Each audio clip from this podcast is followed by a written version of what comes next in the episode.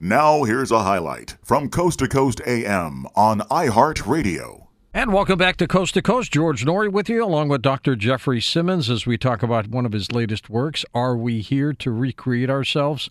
You've written so many books, Geoffrey, I can't keep track of what, it, what is the latest. Is it this one? Yeah, it is this one. I'm working on something, but it'll be a couple of years probably in the, in the doing. Yeah, I. Um, this is uh, a, a nagging kind of pattern that I kept seeing and thinking about when I was writing the other two.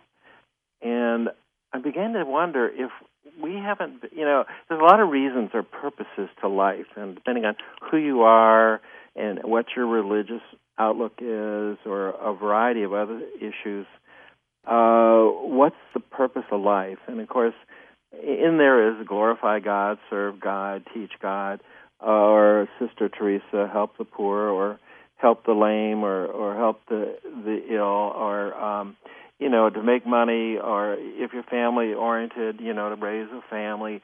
There's a lot of purposes, and maybe all of them, or you can mix and match.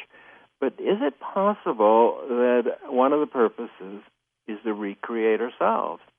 And if one starts looking at this, this pattern to me jumps off the page, and I had to put it down, and it putting it down turned into a book.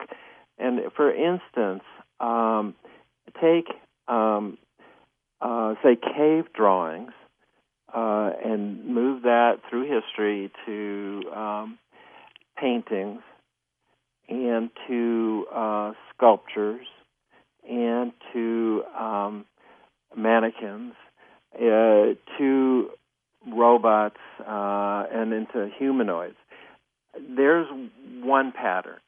But if you also take, uh, say, lightning striking sand and making glass, and then picking up glass that magnifies things, and then making glasses, and making binoculars, and making telescopes, and making video, and and uh, and and making cameras, and all of a sudden you have robotic eyes.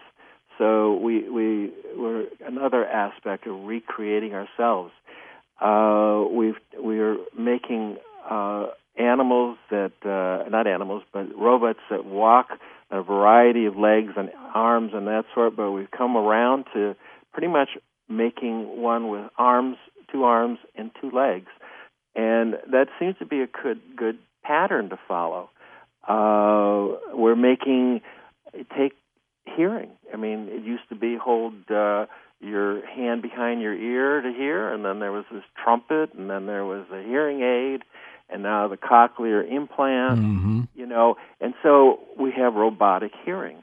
We have robotic vision. Uh, and now they want to put chips in our brains. They, they do, and uh, and and the computer is uh, sort of the abacus uh, from the Cabbage, uh, Babbage uh, uh, computer and uh, the sliding rule, and we went to a computer, and we're going to have a, a robot with a brain, and so we're we're making everything like a person in very much the same way, and it's looking more and more like a person. In fact, they have humanoids greeting uh, people, shoppers in Japan, that speak 27 languages. and They look and kind of talk like people. China has robots who actually give the news or robotic type figures. Yeah, well, those are called humans that they have uh, played with their brains. Yeah, that could be. Maybe that's it. Uh, the Communist Party today did something wonderful.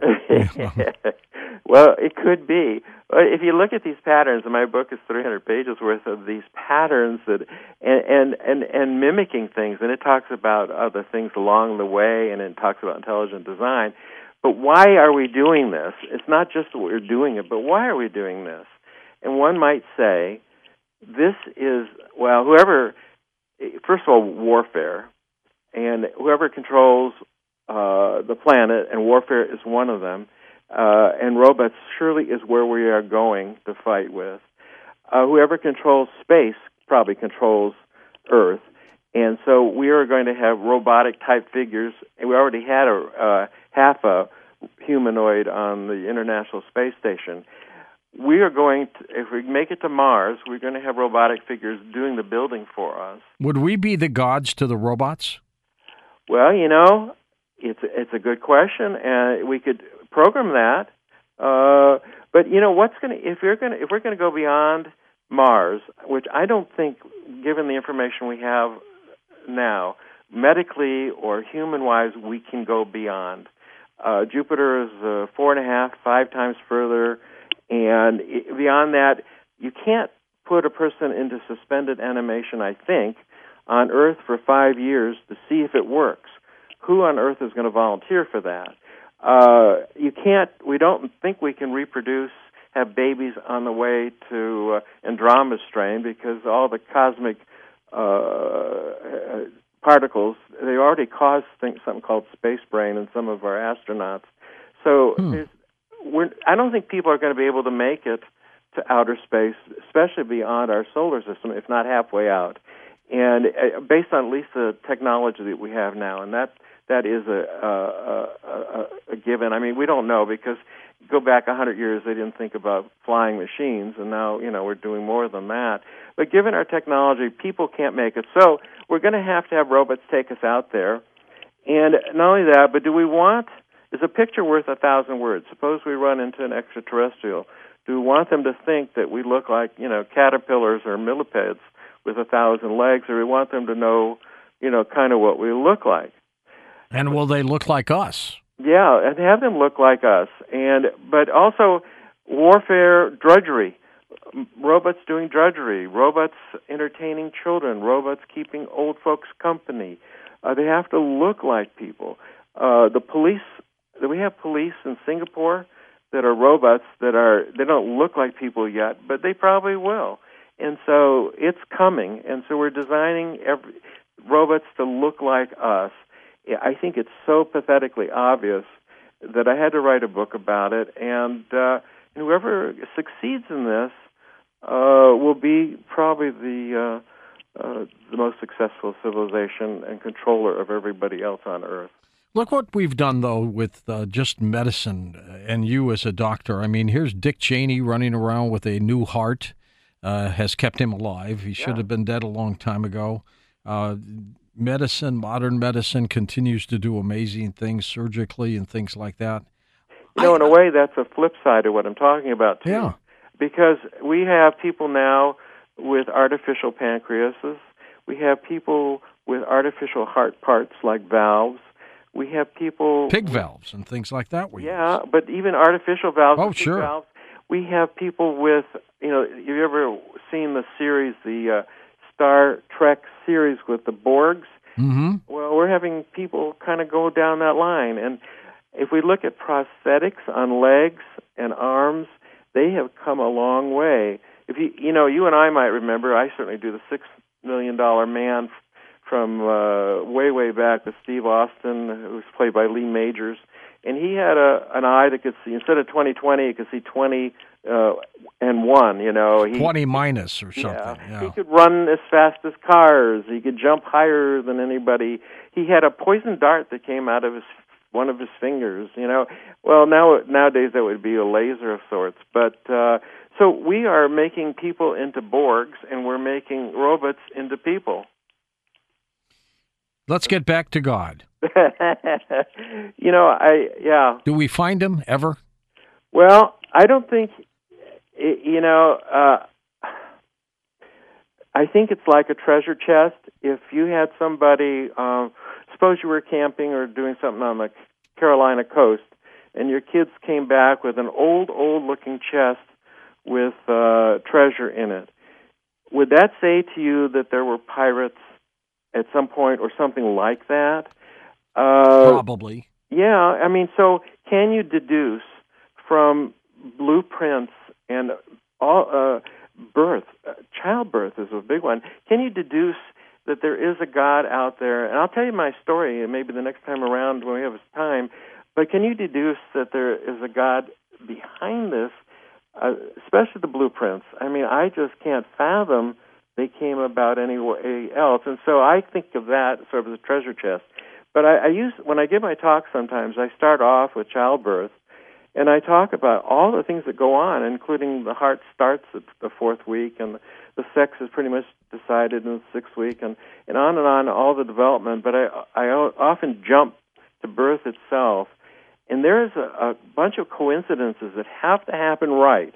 You can't have this trial and error Darwin style. The baby's coming down the birth canal, and if if it gets stuck, it doesn't make it, it dies. If it comes out and it doesn't take a breath fast enough, there's about three or four minutes. If it doesn't take a breath fast enough, it dies. It, it's got to come through and breathe in the right time. Plus, there's a valve in one of the arteries that diverts the blood away from the lungs while it's in the uterus. And as soon as it's born, that changes so the blood now goes to the lungs so oxygen can go into the blood. That has to change. Excuse me. That has to change at the time of birth, and so there's so many factors. You know, the baby when it's ready, it sends signals to mom, and mom says, "Okay, we're ready." Sends signals back down, and everything starts to happen.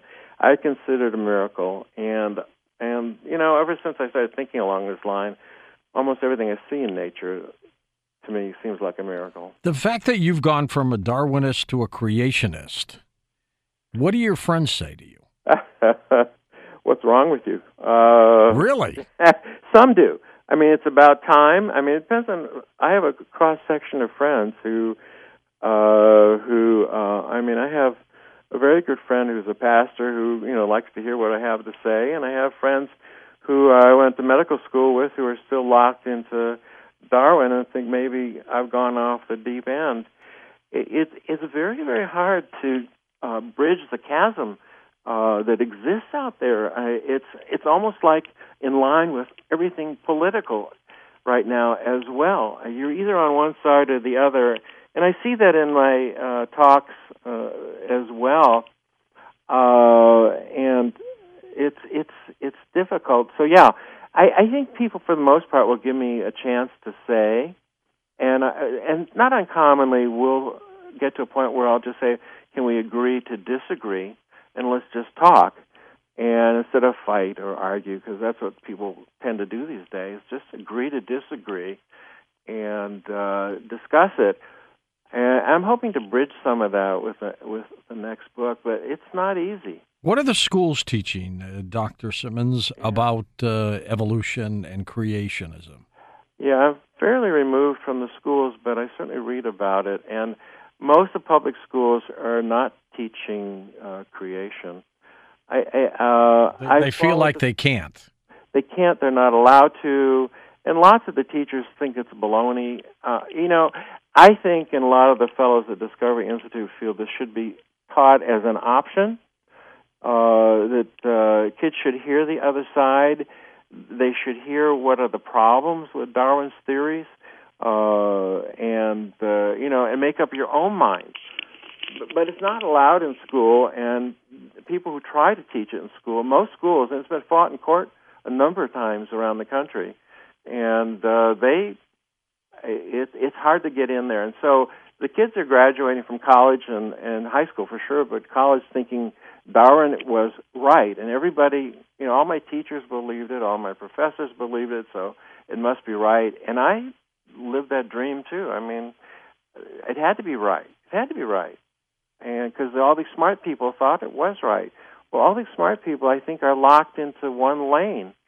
And uh, and then there's a lot of people who've built their whole professional life saying that God doesn't exist or Darwin's right, and so it's hard for them to recant at this point. Could we be wrong about creationism, both of us?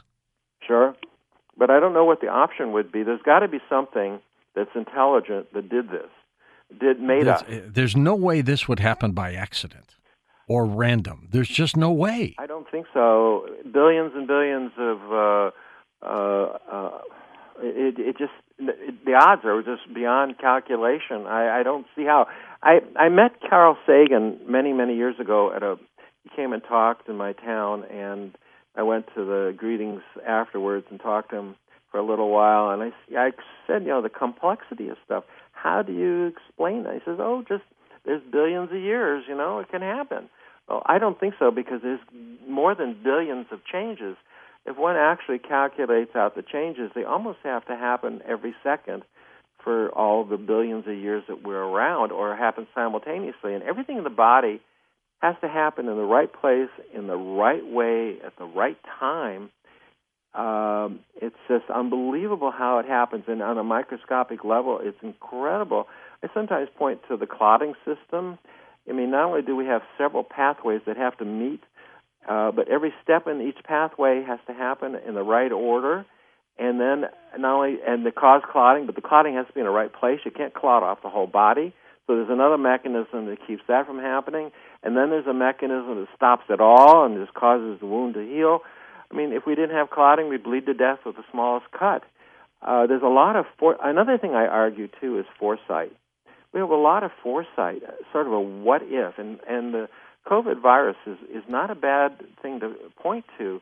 What if a virus comes along uh, what if that you've never seen this virus before by your body? You've never seen a virus like it before in your body. You have a what if, a foresight built in. With, I put a capital on the foresight on the F uh, to notice it, to capture it, to break it down, to analyze it, and to make antibodies to it, and to get rid of it, and get rid of it. Yeah. So you have, and we have that foresight, a lot of what ifs in our body to deal with a whole host of things. I mean, a lot of cells turn into cancer in our body, and our body gets rid of them. And why that later life doesn't happen, we don't know entirely, but maybe the system uh, you know, ages. But there's a lot of foresight. There's a lot of engineering. Uh, you know, it's not just that your gut uh, absorbs food; it has to move through at a very select speed. It has to have the right enzymes find the right food and break it down and take it to the right place. Listen to more Coast to Coast AM every weeknight at 1 a.m. Eastern and go to coasttocoastam.com for more.